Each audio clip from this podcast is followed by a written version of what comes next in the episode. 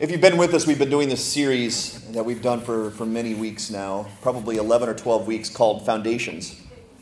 And we've been teaching through some foundations for our church to go forward in, and we find ourselves at the end of this series.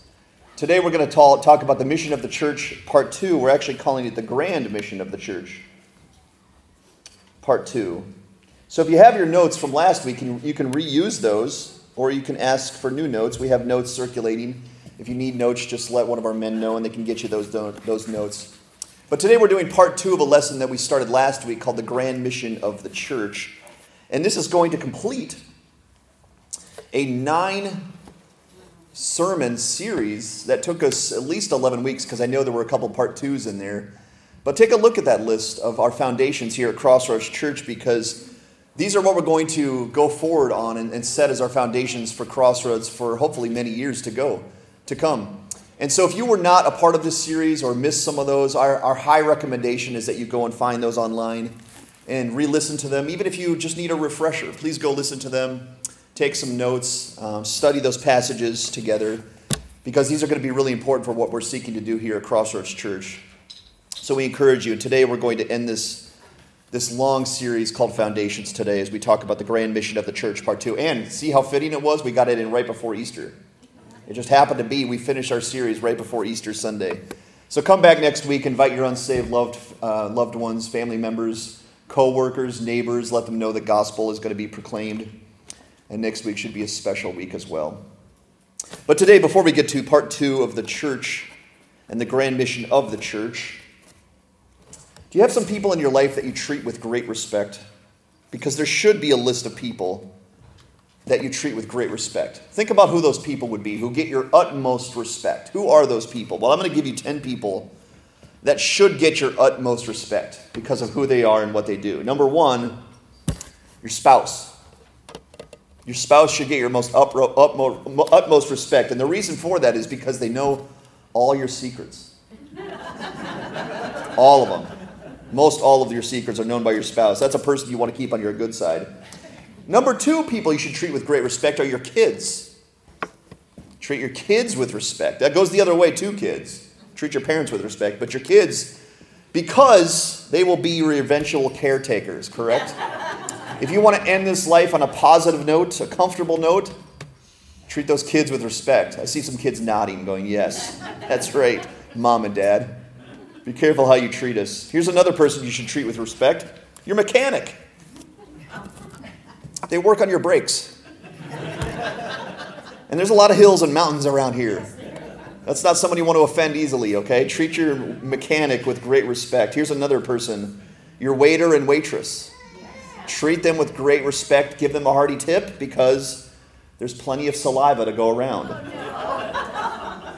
I don't want to think about it too long, but uh, treat your waiter and waitress with respect. Here's another person you don't want to offend your dentist. Because he's literally holding a drill while your mouth is open. That is not someone you want to offend. Keep your dentist on your good side. How about this one? Number six, your accountant. Where's Travis? Keep, keep your accountant on good terms as well because he can ruin your entire life with one misplaced number. That's all it takes. Right, Travis? Treat him with great respect. Number seven, your mother. My mom just raised her hand. Treat your mother with great respect because no one would suspect her if you suddenly died. mom would probably get away with it. So treat mom with great respect. Keep her on your good side. Here's another person you want to treat with great respect your doctor, of course. Treat your doctor with good respect, whoever that person is, because they can po- post your chart on Facebook or Instagram or any of the several social medias, and that's not something you want as public knowledge. So treat your doctor or your kid's doctor with great respect, right? We have our pediatrician here, so we have to treat her with great respect too. Uh, how about this one? Number nine, your barber. Because they can either take a little or a lot off the top. Unless you want the Pastor Todd, treat your barber with great respect. And the final person you should treat with respect is your pastor because you could literally be his icebreaker one day. You could be all 10. So, unless you want that to happen, treat your pastor with great respect. so that doesn't happen. Of course, there's one more people you should treat with great respect, and that's where we're going today. It is your church. You want to treat your church with great respect because, as we're going to learn and be reminded of today, you cannot follow Jesus without these people. Not the way that God desires. So, we're going to talk about the church today. If you remember our outline, we started this outline last week. We have four things that we're talking about under the grand mission of the church. Number one, what is the church? We talked about that. We'll review that here in a little bit. Number two, why do we need the church? Those two things we covered last week. And these two we left for this week. How do we become a part of the church? Where's Echo? I paid attention to her. She's not here. She's taking care of the kids. She said last week I had the word apart together, and which is kind of the opposite of what I'm going for. How do we become a part of the church, brought into the church? And number four, what is our grand mission as the church? That's how we're going to end today. But as a little bit of a review, we talked about what the church is not last week, if you remember that. What is the church not? The church is not a building. And I hear many of us say this still to this day, and it's really hard to untrain yourself to call this building that we meet in here the church. But it's not the church. And we'll, we'll talk about that here again today. It's also not a hangout or a club. It's not this guy on his own, your leaders. I hate crossing myself out, but I have to. Me without you, I am not the church. The leaders are not your church unless the whole body is a part of it. It's also not just the service. Even though we are grateful for a service, we gather to meet together and hear the word of God and worship together. That's a part of what the church does. But by itself, it's not the church. And the church is also not the final authority. What is the final authority for Christians? God is. God and what he has said in his word. That is the final authority for our lives and for the church. And it all kind of culminates to this one point we are the church. Those who believe in Jesus, and we'll talk about that, those who belong to Jesus Christ are all a part of the church. That means we together make up the church, not individually. The only time we are in church are when we're together, and that's how we're going to talk about today. What is our grand mission of being the church? That's where we're headed today. Last week we talked about what the church is, and from Scripture you get these three metaphors it's a body, it's a bride, and it's a family. And if you weren't here for that part one, I really encourage you and suggest that go, go listen to that because the Scripture talks a lot about the church. It doesn't leave us hanging, it lets us know very, very clearly that we are the body, the bride, and the family of God. And if we don't have the church, here's what happens if we do not have the church. Without the body, we become disjointed. If we're not the bride, we have no future with the bridegroom. And if we're not a part of the family of God, then we miss out on all the blessings reserved only for the family. I hope you believe you want to be a part of the church. Those are three things that you want to be true about you that you are not disjointed, you are a part of the bridegroom, and you are a part of the family of God. But also, number four, as I've already mentioned, we cannot become like Jesus without the church. Do you believe that? Do you believe that you cannot become who you need to become without the people in the audience today, without your church body? Because it's true. And God is the one who built it that way. Did he have to? Not necessarily. But he did build it that way so that we need each other to accomplish this great goal, which we will end on today. But here's our question today that we want to start with How do we become a part of the church? How do we belong to the church? You guys remember this movie from the uh, 70s or whatever it was? You guys remember that? The golden ticket scene of Willy Wonka and the chocolate factory, and five people in the whole world were invited to Willy Wonka's chocolate factory. Well, how do you become a part of the church? It's not getting a golden ticket in your Bible, or Mr. Joel hands you one on the way out and says, You're, you're officially welcome to Crossroads Church. That's not how you belong to the church. But there is a membership process to the church. And I'm not talking about necessarily Crossroads Church, okay? We need to make a distinction because Crossroads Church, as many of you know, is welcome to anybody. Welcome to everybody in the community, and anyone we know can come to Crossroads Church. Although I will say this we are contemplating and praying about a membership process here at Crossroads Church. And the reason for that is because God's church, God's ultimate church, God's communal church has a membership process. And I want us to find that right from Scripture. How do we become part of the grand corporate church that will be a part of the kingdom of God for the rest of eternity? It's actually very simple. Aren't you thankful for that? Aren't you thankful that God made it very simple for anyone to become a part of his church. And we want to talk about this today. The number one is very obvious. And this is the person we just sang about. In order to become a part of Christ's church, we have to believe that Jesus is the only Savior of the world. And I will highlight that only. It's conditional. Remember John 3:16? What does it say? For God so loved the world that he gave his only begotten son that whoever believes in him will not perish and will have everlasting life. It is conditioned on one thing that you believe that Jesus is the only Savior of the world. I hope you believe that already. I trust that many of you do already believe that. But Jesus is the one who told us this. In John 14, 6, Thomas is speaking to him, one of his disciples. And he said this Lord, we do not know where you are going. How can we possibly know the way? Jesus said to him, I am the way. I am the truth. I am the life. No one comes to the Father except through me. I'm all of it. I'm the way to God. I'm the truth of God. I am the life of God. If you want all of those three things, you find them only through Jesus, the Savior of the world. In Acts 4, the apostles were speaking, and they said this in Acts 4. I believe this is Peter speaking. He said, This Jesus is the stone that was rejected by you. These Pharisees, these Jews, had kicked Jesus aside like he had no value, put him on a cross, killed him, acted like he had no value whatsoever. And Peter said, That's very interesting and very sad because you, the builders, rejected Jesus, but he has actually become the cornerstone, the most important piece of the church is the Lord Jesus Christ. And there is salvation in no one else, for there is no other name under heaven given amongst men by which we must be saved. Do you notice what Jesus is doing? Do you notice what Peter is doing? They're drawing a line, aren't they? They're drawing a line to say it is not whatever you believe, it is not whatever you think about God. You must believe in the one who is the Savior. Jesus said, and excuse me, the prophet said in Isaiah 43, referring to Jesus Christ, I, I am the Lord. And besides me, there is no Savior. Where are we without Jesus? We're doomed. We're utterly doomed. There is no other, there is no rival, there is no equal, there is no contingency, there is no plan B. Without Jesus Christ, there is no Savior and can be no Savior.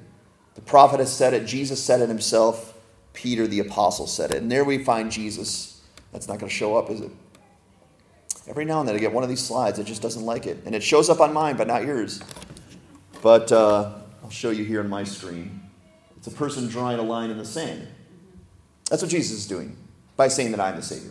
I am the Savior of the world. I am the only Savior of the world. I am the way, the truth, and the life. And without me, you cannot come to the Father. Nope, did not mean to do that. Hello, everybody. Hello. How's everybody doing? Let's flip that right around. Let's make this even funnier.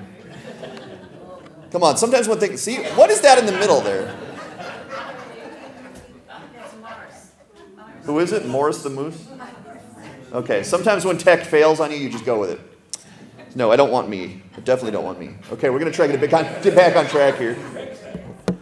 There it is. See? Uh, sometimes you got to take a journey to get to the screen you want. And there, it was worth it, right? It was worth it.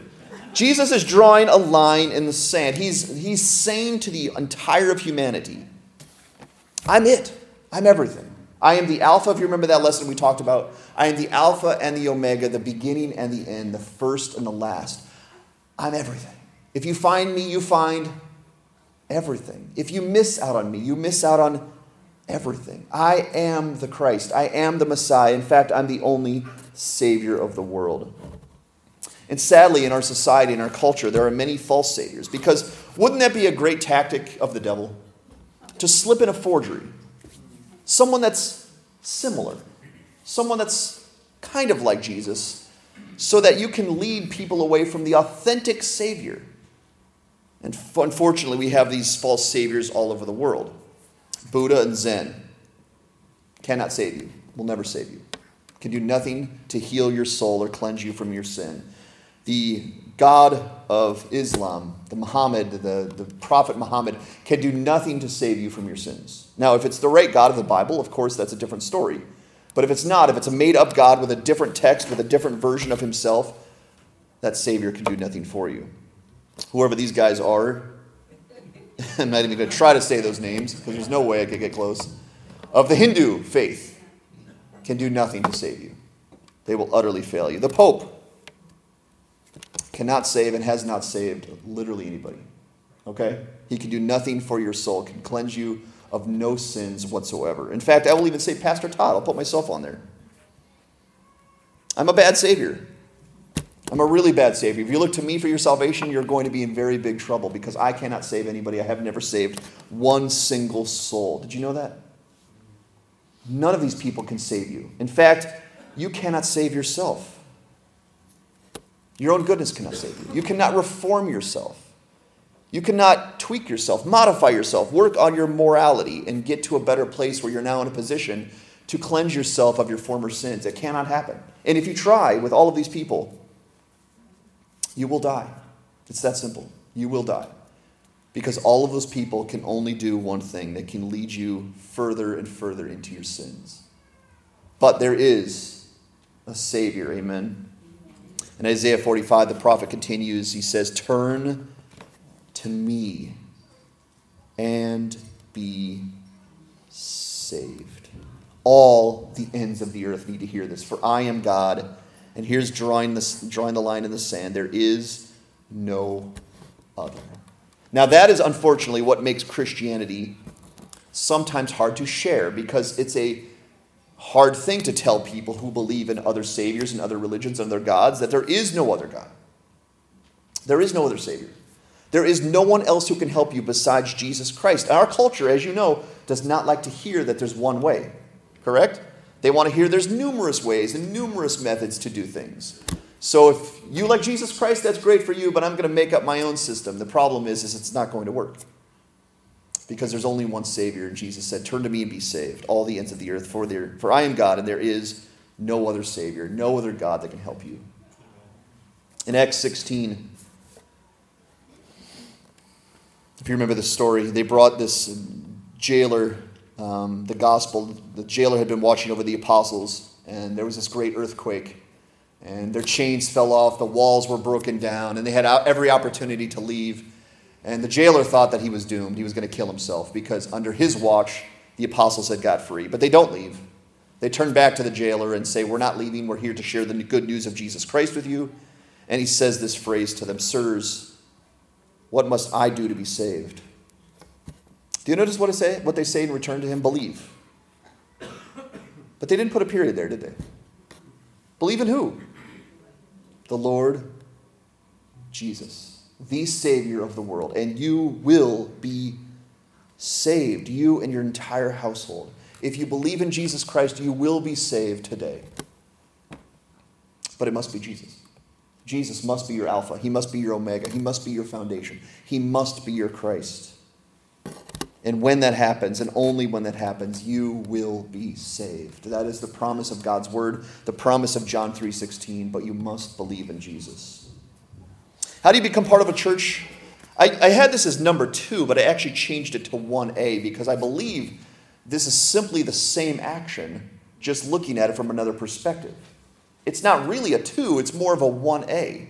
Repent of your sins and follow Jesus Christ. You guys have heard that before, right? Repent. And follow Jesus. If you look back there on our wall, it says Mark 1:17, "Come follow me."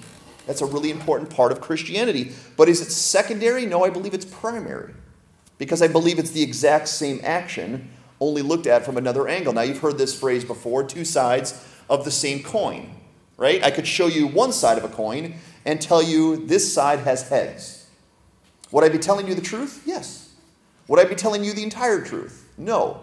Because if I flip it around, on the other side is tails. Well, that's similar to what faith and repentance look like.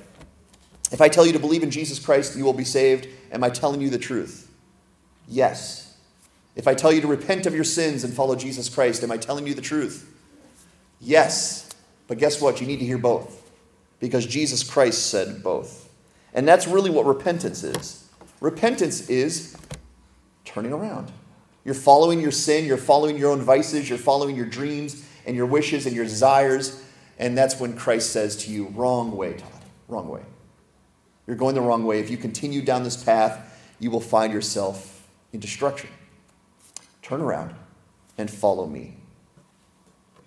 Now, when I was growing up, we had a little bit of a different phrase, and I want to be careful here because I do not want to stomp on this phrase. I do not want to make anyone here squirm and feel uncomfortable if this is the way it was presented to you. And I found this little graphic on the website, which I found was interesting, and I decided to read that article. Is it biblical to ask Jesus into your heart? And I read this article and thought, that's a very good article. And it is a very good article if you find it, because the answer that this person came to was yes, but it's messy. Yes, but it's difficult. Because guess what the Bible never says? It never says ask Jesus into your heart. Does it mean it can't work? No, it doesn't mean that. If someone can sit with you and discuss what that means and talks you through the biblical understanding of what that means, I believe it can work and has worked before. I believe some of us in this room have done such a thing and have received salvation of our sins. The problem with this phrase is it's not what Jesus said.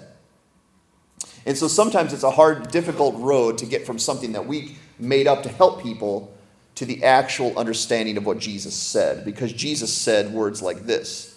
From that time, Jesus began to preach, saying, What? Repent, for the kingdom of heaven is at hand. He did not say, Ask Jesus into your heart. He said, Repent.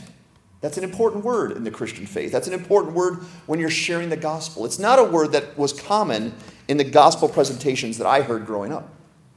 It's a word that I sort of had to dive into and figure out later in life, going, that word's really important to repent. In 2 Peter, the Apostle Peter is writing to the church, and he says this But do not overlook this one fact, beloved, that with the Lord, one day is as a thousand years, and a thousand years is one day. God has a very different concept of time than we do.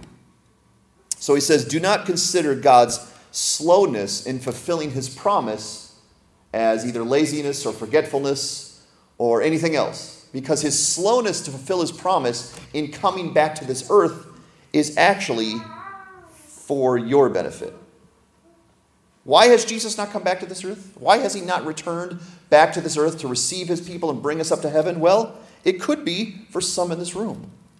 It could be God is showing patience toward you so that you would reach repentance. Because God's great desire is not that any should perish, God does not desire anybody to end up in hell, anybody to die in their sins. What is his desire? That all should reach repentance. So, the reason Jesus Christ has not come back to this earth is he's going to give every possible opportunity to those he loves to hear the message of the gospel and to turn from their sins and embrace Jesus by faith. Aren't you thankful for that patience? I'm thankful because at age 26, I believed I had used up God's patience. And I thought at age 26, when God got my eyes back on Scripture, that I was possibly doomed. And that's when God said to me, Todd, I'm patient. I'm long suffering. I am steadfast in my love towards you. And I have every desire for you at age 26, Todd, to turn around, to leave your sins, to leave your vices, and to embrace Jesus by faith. And really, that's what repentance is. Okay? Repentance is understanding that if you continue on the course that you're on,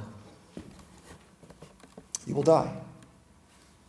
That's not something a pastor loves to preach about, but it's something I have to preach about. Because every single person needs to understand that, and I mean literally every single person. If we continue down the road that we've been placed on by this world, by our sins, we will die because the bridge is out.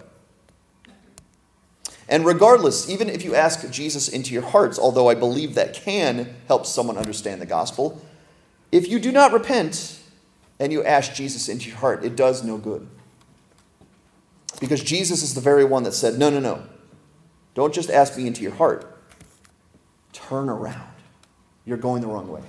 The sins that you're following, the, the whims and the desires and the dreams that you're following are not my dreams. They did not come from God. They came from your own flesh and from the devil. And if you continue to follow those things, you will find something tragic. So, in order to find Jesus Christ, you've got to make a quick U turn. And you must say to yourself, I am going the wrong way because God has shown me the error of my own ways. And then once you turn around, guess who you see? There he is, with arms wide open, ready to receive any and every sinner who understands that they are doomed without him. And as soon as you turn around and you see Jesus, you embrace him by faith.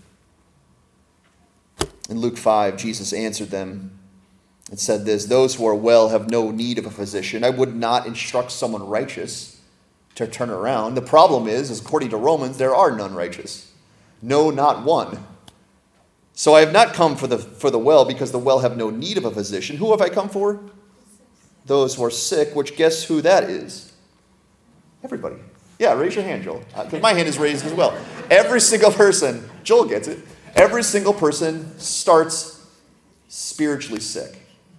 And Jesus said, I've not come to call the righteous. What have I come to call? Sinners to repentance. To tell them to turn around, stop following anything else and anyone else, and turn around and follow me. In fact, you can find this in the Old Testament. Sometimes when I'm on the campuses, when I've spent 12 years with young adults, the question they'll ask is if this is true, how did people get saved in the Old Testament days? It's a good question, right? How did people get saved before Jesus came to this earth? Well, I want to tell you it's the very same method. Yes, they did not know Jesus' name. They did not know any of his miracles or any of his teachings by that point. So they had to look forward to the Messiah. We have to look in the rearview mirror to what Jesus did upon the cross. But these people had the same strategy. In Ezekiel 18, the prophet says this Have I any pleasure in the death of the wicked? To which the answer is absolutely no. And not rather that he should turn from his way and live. Do you notice that? Don't just accept me as you believe in that I am alive and that I exist. Turn around. Stop following your evil ways. In verse 32, he says, For I have no pleasure in the death of anybody. Man, aren't you thankful about that with your Lord? The Lord does not desire condemnation, does he? What does he desire? John 3 17? Salvation. He did not send Jesus to condemn the world, he sent Jesus to save the world, declares the Lord. So turn and live. Turn and live. It's that simple. It's so simple, a child can understand that. In fact, I instruct my children all the time stop doing that. Stop tipping yourself back in the chair because I've done that before. I've seen some of you do that before. That's going to turn out badly. Put your chair upright and be well. Save yourself and save your head from a head injury and a concussion. Because that's what good, loving parents do. And so when Jesus sees us following our errors, what does he tell us to do? Turn around. Turn around and follow me. So as we said on our back wall, Mark 1 17 says that, but so does Matthew 8 22. Jesus said to him, simply, follow me. But in order to follow Jesus, what must you do? You must repent. You must repent of the ways that you're going, and you must set your eyes upon the Savior, upon the Christ, upon the only Messiah there is, and you must follow him. Follow him. Give your life to him hand your life, hand your keys, whatever phrase you want to use, over to the Messiah and say, I'm doing a bad job guiding my own life, Jesus. You take over from now on. I will follow you. I will listen to you, whatever you say. And there's one more thing before we transition to the grand mission of the church is how do you become a part of Christ's church? Now, again, I want to be careful here because I do not believe that you have to be baptized for your sins to be removed. Okay? I think the moment you trust in Jesus Christ, the moment you repent of your sins, you are saved. And I, I, believe there have been people that have had great chunks of time between the moment they were saved and the moment they were baptized. And I believe that person was saved the moment they place their trust and faith in Jesus Christ. But I also believe that Christ wants us to be baptized. It's so important. And I'm going to show you that from Scripture. That to be a part of his church, to be the, part of his church the right way, Jesus wants every single one of us to be baptized. That's an important thing for us. In Matthew 28, if you remember this, this is the Great Commission. Does anyone remember this? Jesus sent his disciples out and said, From now on, this is going to be a team effort. I'm going to send you out. I'm going to leave this earth. I'm going to go back to heaven. So from now on, I want you to do this. So he says in verse 18 All authority in heaven and on earth has been given to me. Go therefore and make disciples of all nations. How do we do that, Jesus? Well, it's very simple. Baptizing them in the name of the Son, excuse me, the Father, the Son, and the Holy Spirit, and teaching them to observe all that I have commanded you. If you want to make a disciple of Jesus Christ, help set their eyes on Jesus Christ and then simply encourage them to be baptized in the name of the Father, the Son, and the Holy Spirit, and then begin their journey of teaching them to observe everything that Jesus has commanded us. We've talked about how important the commandments are. In Acts 2, Peter said to the people that were listening to his sermon, Repent, there it is again, and be baptized, every one of you, in the name of Jesus Christ, for the forgiveness of your sins, and you will receive the gift of the Holy Spirit. Do you notice that? Two things which again, I believe trust in and repent are the same thing. I don't believe anyone has ever repented without believing. And I don't think anyone has ever really believed in Jesus without repenting. So, can I say believe? Yes. Can I say repent? Yes. Because I believe they're the same action. They're simply taking our eyes off of anything else, anyone else, and setting them on Jesus Christ. But then there's a second step be baptized. And it's right there in Acts 2:38. Repent and be baptized. How do you join the church? Repent and be baptized. It's that simple. How do you join God's great mission, God's great commission? Repent and be baptized. It's that simple. And so in Acts 2, he's speaking again to the people, and with many other words, he bore witness and continued to exhort them, saying, Save yourselves. That doesn't mean doctrinally look to yourself for salvation. It means simply understand that you need a Savior and do what's necessary. So those who received his word were baptized. And there were added to that day about 3,000 souls. Now, that's something a pastor likes to hear, right? 3,000 souls in one day. Now, that's a good day. That was a good sermon. 3,000 souls got baptized and followed Jesus Christ. That's an amazing story of what God did simply by the preaching of his word. And that's why we do this, people. I cannot save anybody. My methods, my intellect, my academia, my trickery, I cannot save anybody. But Jesus Christ and his word, as soon as it's proclaimed, can embed into the soul and can share with each of us the need for Jesus Christ, the need to be saved. But baptism is important. And you know why it's important? Is because it symbolizes everything that regeneration and new birth is all about. When we go into the water, it's a symbol of dying, isn't it? That's what going into the water is symbolizing. We're dying, but not physically dying, and not even spiritually dying. What are we dying to? To sin and to self. That person is no longer. Following sin and following self is no longer. That person is now dead. But what happens the moment you're brought under the water? You're brought out of the water. And what does that symbolize? New birth, regeneration, alive with Christ. I am no longer this person. I am now longer a person. I am no, from, from this moment on, I'm a person who loves and follows the Lord Jesus Christ. And that's why baptism is so powerful. Because you're basically saying to yourself and to your God and to everyone who's witnessing it, I am His and He is mine. And I'm not ashamed of the gospel of Jesus Christ. So, yes, we encourage baptism here at Crossroads Church. If that's something you don't understand, if that's something you have questions about, if that's something you've misunderstood, please come and speak to us because we want you to understand the right concept of what baptism is. So there it is. It's very simple, and I know we raced through it. But how do you become a part of Christ Church? It's simply believe that Jesus is the only Savior. Repent, turn around from your sins, and start to follow Him by faith and be baptized. And I know many in this room have done this already, and I'm thankful for that. That you guys have understood what it means to truly give your lives to Jesus Christ, because that's what it looks like. And as soon as you do those things, you are a part of His church. You are part of the greatest purpose and mission that was ever instituted. Nothing compares to the church. And I've, uh, guys, I've tried. I've lived a lot of my life away from the church, doing other things. And then once I understood the importance of this purpose, God gave me this desire to be a part of the church more than anything, to lead the church because I could not find any greater purpose under the sun than his church. Because the church is eternal. and everything else that I was chasing was temporary. So, how do we become a part of the church? Believe in Jesus and be baptized. Now, let's finish on this today because there's a grand mission that the church has, and this is what makes the church so glorious. I could sit up here today and say, hey, listen, join the church because we want more people. You know, we want our seats full. We want, we want to be able to, you know, share great things about what's happening here. We want more money. Any, any of those things I could share with you today and try to get you to join Crossroads Church. But that's not what this is about. Because there is a grand mission of the church that God Himself gave us.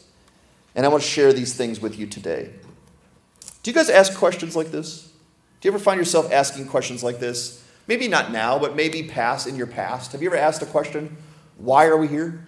What is this about? You ever find yourself asking those questions? Because again, young adults ask those questions. I remember as a young adult asking that question. Why are we why are we here? What is this all about? What is the purpose here? Like I'm going to ask this question right now about what we're doing today. Why are we here? Why do we do this? Why do we come here on a Sunday at 10:30 in the morning to sing, talk about moose? I almost said mooses. talk about moose, have a little icebreaker. Why do we preach the word of God? Why do we worship together? Why do we do such things? What is the purpose of this? And I think we need to ask those questions. Because you know what happens if you don't? You end up going nowhere. If you don't question things, if you don't understand why we do what we're doing, you end up going nowhere. And you know what Jesus wants us to understand? His will. His will. That's why there's 66 books of divine revelation. So we don't have to go, what are we doing? What is this about? We can know what this is about. And I want everyone to have the confidence to know here at Crossroads Church what we're doing. Why are we here? Why do we do what we're doing today and on Wednesday and many other days of the week. Why? We're going to start with this. It's very simple copy Jesus. Copy. There's other words we can use, emulate. But I like the word copy. I think it makes sense. I think it sticks in my mind for what I'm actually trying to figure out. Copy Jesus. Do what Jesus did, right? Now, we have a uh, complex relationship with the word copy. I'm not going to ask you how many of you did this in your school setting, cheated on a test by looking at someone's answers. I saw someone shake their head no. Never happened, Lisa? Never? I got busted once, actually, for copying. I did. And I wasn't even copying the smart kid, which was really dumb.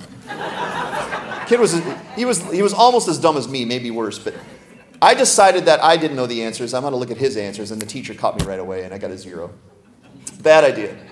Um, we have a complex relationship with copying, don't we? Copying sometimes doesn't sound like a good thing, but in some contexts, it's a really good thing. In Genesis 1, if you know anything about how God created the world, how did he make man? How did he make us? God said, Let us make man in our image. We're going to make man just like we are, okay? And after our likeness. Let them have dominion over the fish of the sea, over the fowl of the air, over the cattle, over all the earth, and over every creeping thing that creeps upon the earth. Because God has dominion. So he gave dominion to his, to his man and his woman. He said, We're going to make them in our image. They're going to be like us. Isn't that a cool thing? That God didn't create animals that way. He didn't create plant life that way. He created mankind to be like him, to think like him, to operate like him, to reason like him, to love the same things that he loves. In Ephesians 5, we find this very tender hearted commandment. Therefore, be imitators of God as beloved children. Now, think back to your own children or think back to the day when you were a child. Isn't this something every child does at some moment? Tries to be like their parent. You know, my kids are always putting my shoes on and clomping around the, the, the house, and, you know, they think it's funny because my feet are so big, but um, they, they want to be like daddy. They try to imitate daddy. In fact, the other day, it was here. I took a picture because I thought it was such a special thing. My son was up here at the pulpit, and I said, Haddon, I'm going to pause right now and take a picture because it was such a delight of my soul to think that maybe one day, possibly, Had could follow in his dad's footsteps. And honestly, mom, one of the greatest joys of my life was when dad, my dad, would say, Todd, I'm proud of you. And I believe the reason he would say that is because I was going similar directions that he was going. Because it's a delight of godly parents, of loving parents, to see their children following in their footsteps. Who loves that more than anybody? Our God does. He says, Therefore, be imitators of God as beloved children. Copy me. Copy me. Do what I do. Do what I think. Think how I think. Go how I go. In 1 John chapter 2, the apostle's writing, and he says, But whoever keeps his word, in him truly the love of God is perfected. By this we may know that we are in him. How do you know that you're saved? How do you know? Because you have a date in your Bible? Maybe. Because your parents remember the experience? Perhaps. But according to Scripture, the way that you know you're in Christ is whoever says he abides in him ought to walk in the same way in which he walked. Go the same direction. Do the same things. Whatever Jesus did, you do. However Jesus spoke, you speak. Whatever Jesus spent his time on, whatever Jesus spent his talents on, whatever Jesus thought was important, whatever Jesus hated, whatever Jesus loved, do the very same thing. It's that simple. One day when it was really deep snow, I took my children out into the snow and I noticed them struggling because the snow was so deep. So, one simple instruction I gave them is walk in the same footsteps that daddy walks in. So, I would walk and I would sink down into the snow, and then my children would walk in the very same footprints. And I noticed that when they did that, they struggled a whole lot less than when they tried to make their own. Isn't that a good analogy? Follow Jesus Christ by copying him. Peter says it this way as obedient children, because that's what we should be. Do not be conformed to the passions of your former ignorance. We talked about repentance. Do not do that anymore. But as he who called you is holy, you also be holy in all your conduct. Why, Lord? Because you shall be holy, for I am holy. It's that simple. Copy me. Whatever I'm about is what you should be about. So if I'm holy, which God is, He is holy, holy, holy, His instruction for us is very simple. Strive for peace with everyone and for the holiness without which no one will see the Lord. Because that's what it means to copy your God is to line up right behind him and do the very things that he does. In fact, it's going to be such an important thing for us to do. It's going to be the marks he looks for at Judgment Day. Were you holy? Did you strive for the same things? Did you copy Jesus? Because if you did, of course you belong to him. And if you didn't, there was a problem. So we're not here. Unfortunately, America tells us we're here for the life, liberty, and the pursuit of happiness. But God says it opposite. He says, no. We're here to pursue holiness. Holiness trumps happiness because happiness is fleeting, is it not? You can have happiness today, you could lose it by this afternoon. You could have it this week, and next thing, next week, tragedy can strike, and your happiness can go down the toilet. But if you pursue holiness and Christ's likeness, guess how long you'll have it? For all of eternity. Because that's what holiness does. It supersedes, it precedes, and trumps happiness. Number two, we got to move quickly. What is the grand mission of the church? It's also to proclaim Jesus. Not just to have him, right, and, and know we have him and know we have eternal life. That's good. But there's a problem with we just stop there. We live in a dark world, don't we? A very, very dark world who's following their own sin, their own vices, their own dreams and desires, and we learn that's a bad strategy. Now we have the light. We have the hope that these people need. So, what should we do with that light? It's very simple. In Matthew 5, the Sermon on the Mount, Jesus says, You are the light of the world because you have who living inside of you? Jesus Christ by the Holy Spirit. You are a city set upon a hill, and a city set upon a hill is not easily to be hidden. Nor do people light a lamp and put it under a basket. That would be silly. Instead, they put it on a stand and it gives light to all in the house. So he says, You are the light of the world, you have the light of the world. What should you do with that light? Hide it? Conceal it? Put it under your bed? Put it under a basket? No, of course not.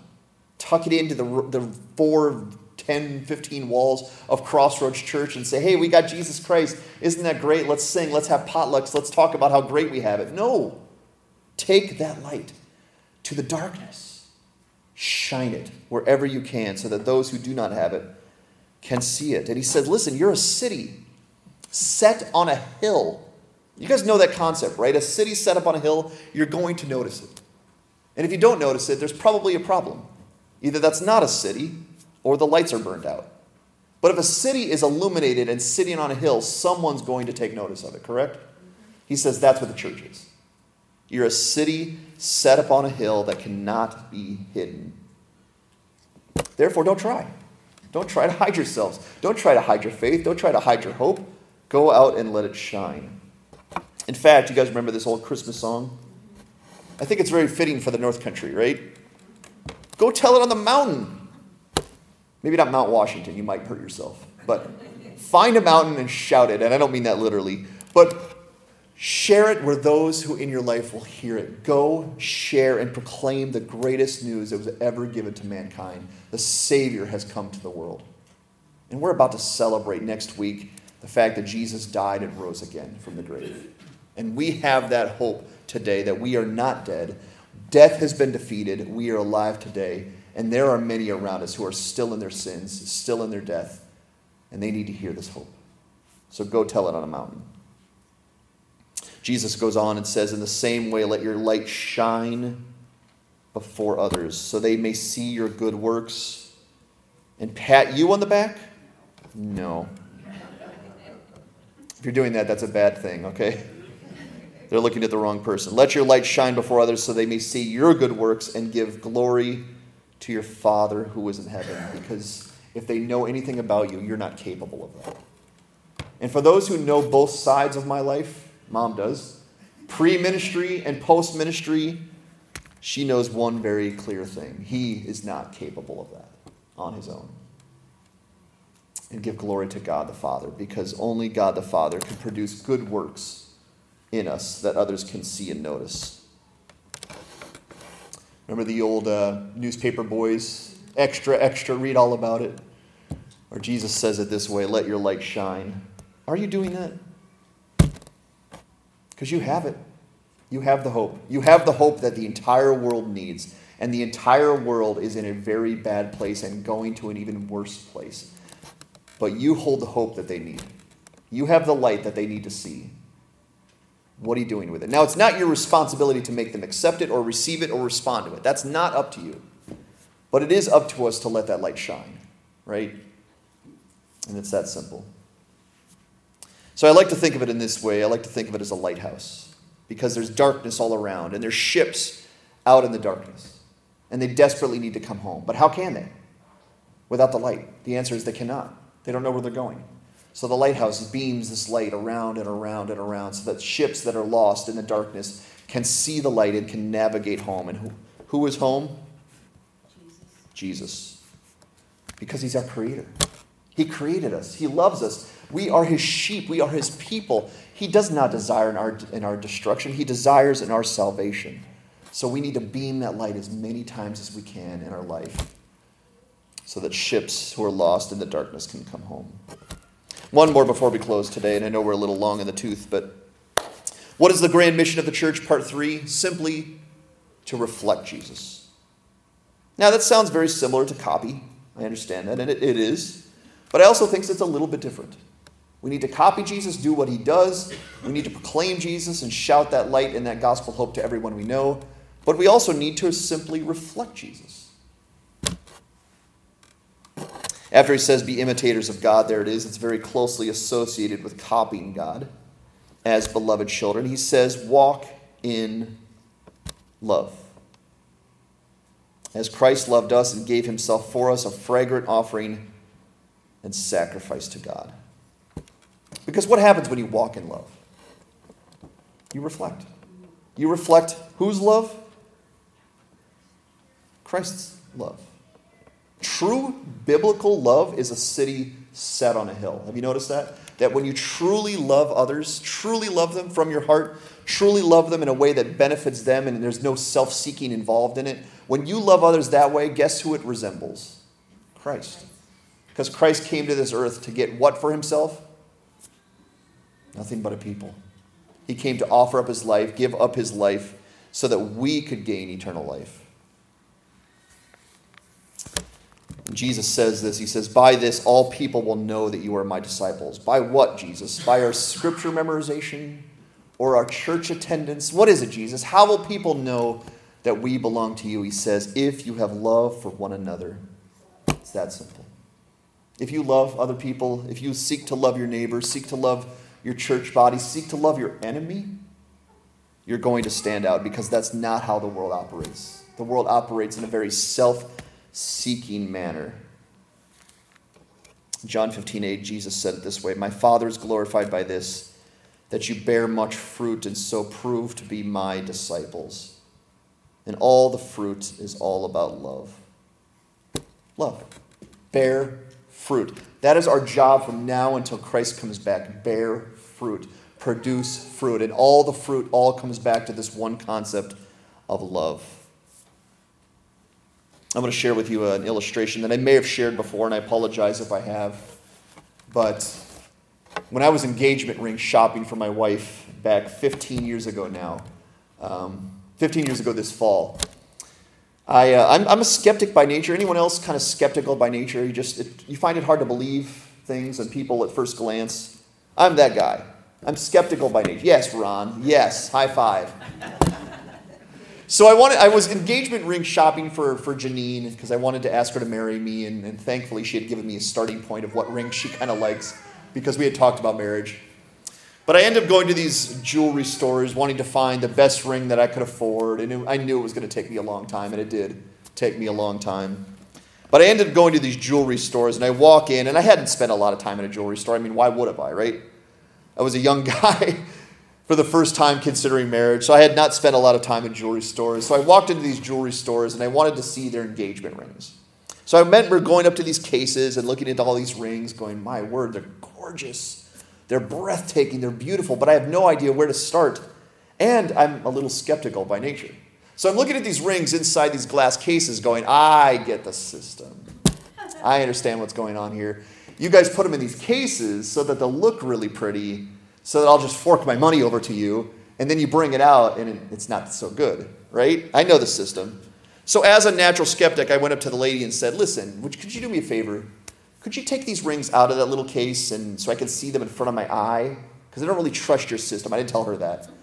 But that's how I was thinking. I don't really trust your system. So could you take the ring out of the case and let me look at it with my own naked eye? Because then I'll really tell do we have something special here or not. And the lady was very nice.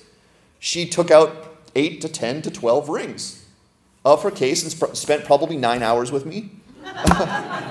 letting me look at all the angles like I knew what I was doing anyways. I had one of those like glass things I didn't. But I'm looking at it going, yeah, I guess it looks pretty good. And trying to figure out if there were blemishes and flaws in this because I thought the case was doing the ring a favor. I honestly did. I thought the case was doing the ring a favor by making the ring look better than it was. But you notice what I noticed that day? It was actually the opposite. The closer the ring got to my eye, the better it looked. The ring was actually more beautiful outside of the case than it was inside the case. And that's when it dawned on me, like a dummy, the cases are not there primarily to display the beauty, they are there for security. But they do have a hefty responsibility of displaying the beauty of that ring. So I notice these ladies the whole time I'm there, they're wiping it down, wiping down the glass case. They're making the, the light really reflect on that ring brilliantly so that so all the light uh, you know, bounces right off the ring to the person's eye. And I noticed them, they were taking great care to make sure those, light ca- those cases were full of, uh, and not full of smudges, excuse me. Because what would have happened if I came into the store that day and they were all dirty? All the glass cases were dirty, the smudges and fingerprints all over them. I, with my few dollars, would have come in, looked at the rings, and probably said, No thanks. No thanks. These rings aren't worth my money, they're not worth my time. Now, the irony is the rings may have been stunning, and probably were stunning.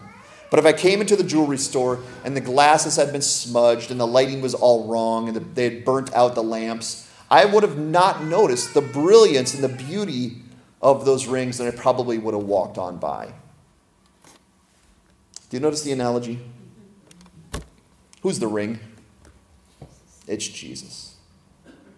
Now, is Jesus better from looking at us, or is he better right in front of your face? And the answer is obviously the closer you get to Jesus, the better, the more brilliant he will look. But we are in this amazing responsibility as his people to reflect the beauty and the glory of Jesus Christ.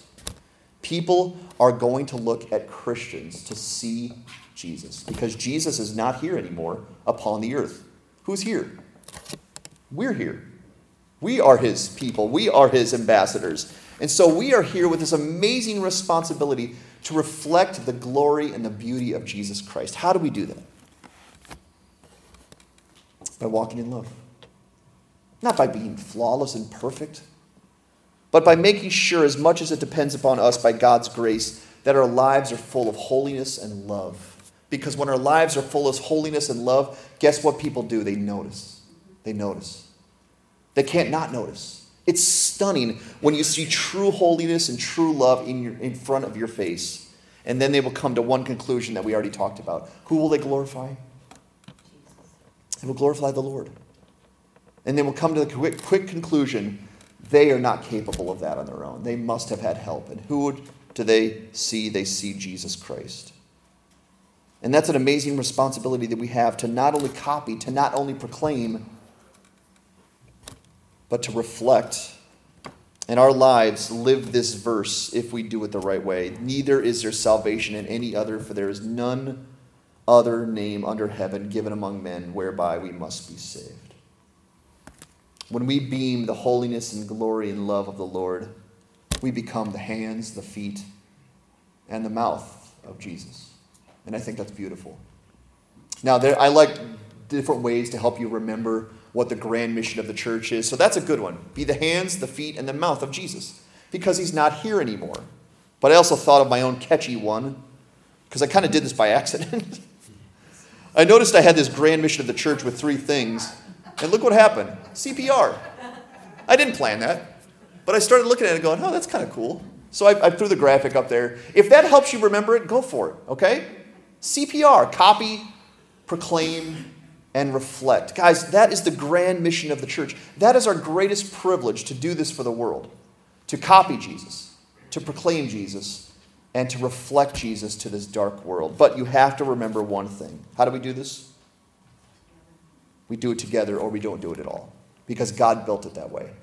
We cannot copy, proclaim, and reflect Jesus the way he desires on our own. Remember, there's no Lone Rangers, there's no Jason Bournes, there's no Rambos. We either do it with the church or we don't do it because he's built it this way. The only way to ascend to the summit of true reflection, true imitation of Jesus is to do it together. That is the grand mission of the church. And the question is, and I know many of you have already joined us, but would you join us? Because that's what we're going to seek to do for the remainder of my ministry here is copy, proclaim, and reflect the Lord Jesus Christ. And thankfully, we live in one of the darkest areas in the entire country, maybe the world. I found this little graphic. I don't know if you can see that. I'm going to zoom in here. But they call it religi- religiosity, which is a weird word. Um, but, but you get it, right? Where is the most neglected part of the country as far as the gospel and churches are concerned? Vermont and New Hampshire. And guess where we live? On the border. of Vermont and New Hampshire. Could we be more centrally located to take the gospel of Jesus Christ to the dark world? I don't think we could. I don't think we could be in a better position than on the border of Vermont and New Hampshire to beam the light of Jesus Christ. So if we CPR, if we go out and copy and proclaim and reflect, guess what may happen? Not even guess. What will happen? Lost souls, lost ships will see that light, will look to Jesus Christ, and will come home. That is the grand mission of the church. And I couldn't encourage you more to be a part of this grand mission because it's the greatest mission, the greatest purpose, the church of Jesus Christ. Would you join us in this mission? I hope that you will. I know that you will. Let's bow and pray and give this mission to the Lord. Father, I feel like I've raced today through many things, through many texts. Uh, but Father, I hope one thing has been made abundantly clear. We have a tremendous privilege a tremendous purpose, a tremendous responsibility to be your hands, to be your feet, and to be your mouth, because you left us here for that very purpose. And that is your church, and that is the grand mission of the church. Help, to, uh, help us to understand what the church is. Help us to understand why we should be a part of it. Help us to understand how we become a part of it, and help us to understand the grand mission behind it. Because once we understand this grand mission, A, nothing can hold us back. Even the gates of hell cannot prevail against the church. And B, we will find the greatest purpose that we've ever found serving our Lord Jesus and proclaiming his goodness and his love to this dark world. Father, thank you for that grand mission. I, I pray your blessing over Crossroads Church that we can go forward in copying, proclaiming, and reflecting Jesus. And we ask for your grace and for your help in that aspect. And we know that you'll give it to us. We love you, Jesus. It's in his name we pray. Amen. Why don't you stand one more time and we'll sing together?